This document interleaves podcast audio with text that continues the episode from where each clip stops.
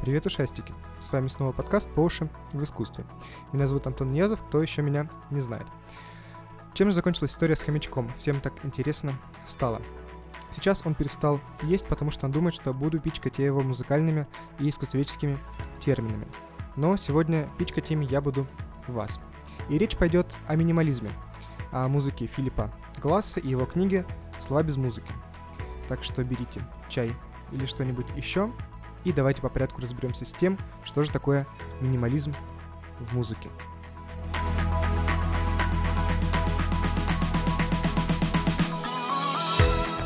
Итак, прежде чем говорить про биографию Филиппа Гласса и о его книге «Слова без музыки», мы с вами должны немножко очертить тот музыкальный дискурс, а, чтобы попытаться говорить с вами на одном языке.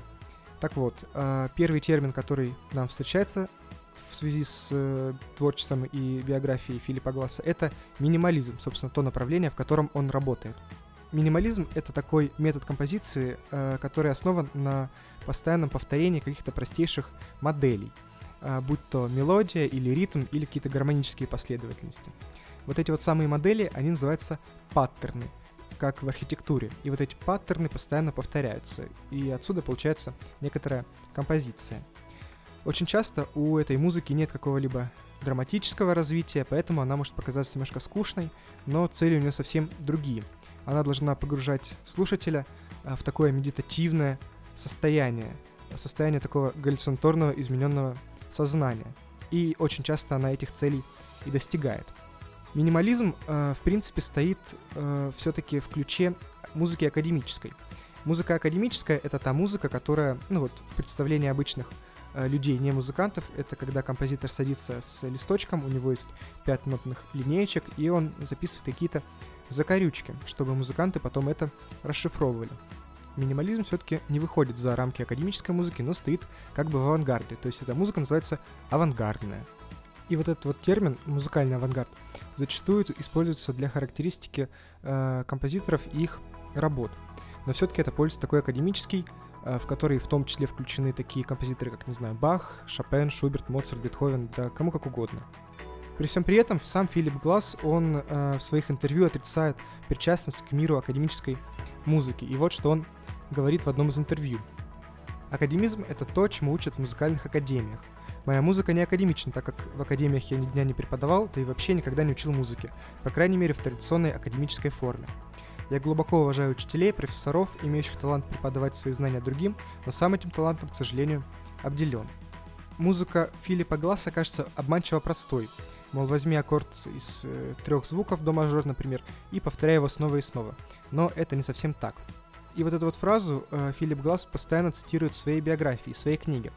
И сегодня мы постараемся разобраться в том, что же такое минимализм и почему жила минималистов до сих пор не иссякла, хотя она очень часто вызывает противостояние даже у серьезных академических музыкантов. И вот, кстати, некоторые высказывания заслуженных музыкантов. Пьер Булес говорил, «Минимализм представляет для меня минимальный интерес.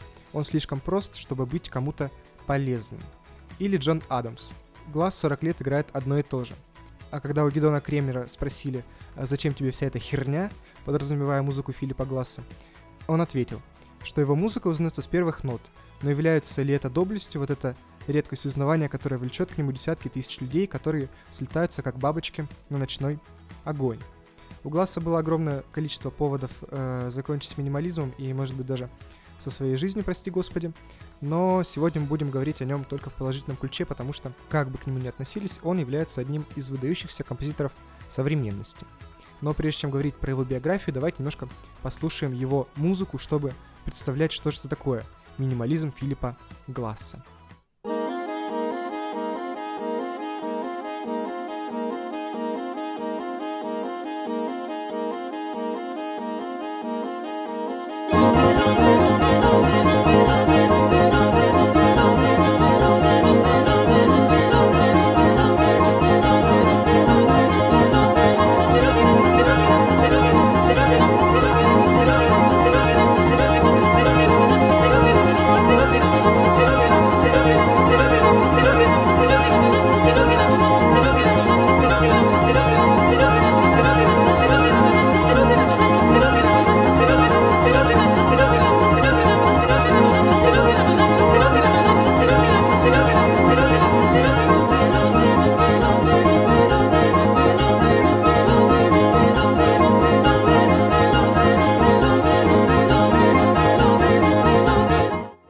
Итак, мы послушали небольшой отрывок из оперы «Эйнштейн на пляже». Сцена называется «Поезд». Ну а сейчас мы переходим к биографии Филиппа Гласса и его мемуарные книги «Слова без музыки». На свой 80-й день рождения Филипп Гласс подарил слушателям книгу, в которой рассказал, откуда его музыка появилась, что несет и куда она пришла. И если вы хотите разобраться с творчеством самого известного американского композитора последних десятилетий буквально из первых уст, то эта книга, безусловно, для вас. В мемуарах композитор не просто рассказывает о его музыкальной философии, но и объясняет, как он сделал себя таким человеком. Книга представляется как хронологическое путешествие по самым важным событиям из жизни композитора.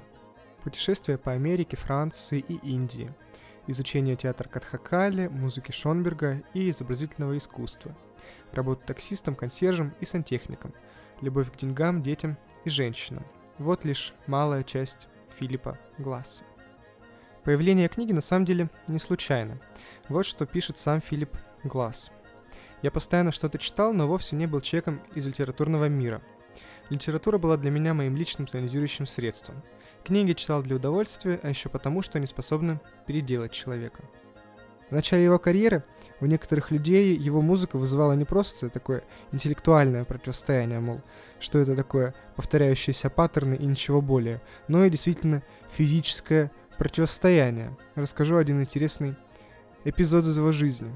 Композитор вспоминал о том, что когда он был на гастролях в Париже, один мужчина подошел к его синтезатору и начал лупить по клавишам, чтобы поскорее закончить эту нескончаемую однообразную музыку. Глазу пришлось в прямом смысле ему врезать, чтобы продолжить концерт.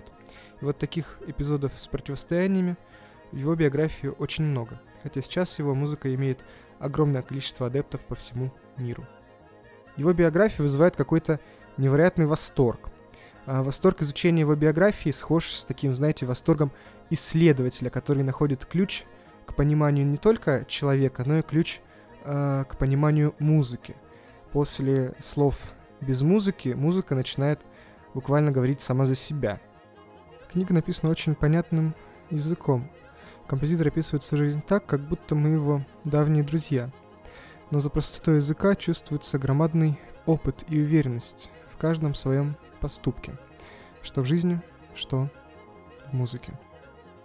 Следите за обновлением подкаста в социальных сетях, лайкайте, репостите и обязательно расскажите в комментариях, чем же для вас является музыка Филиппа Гласса.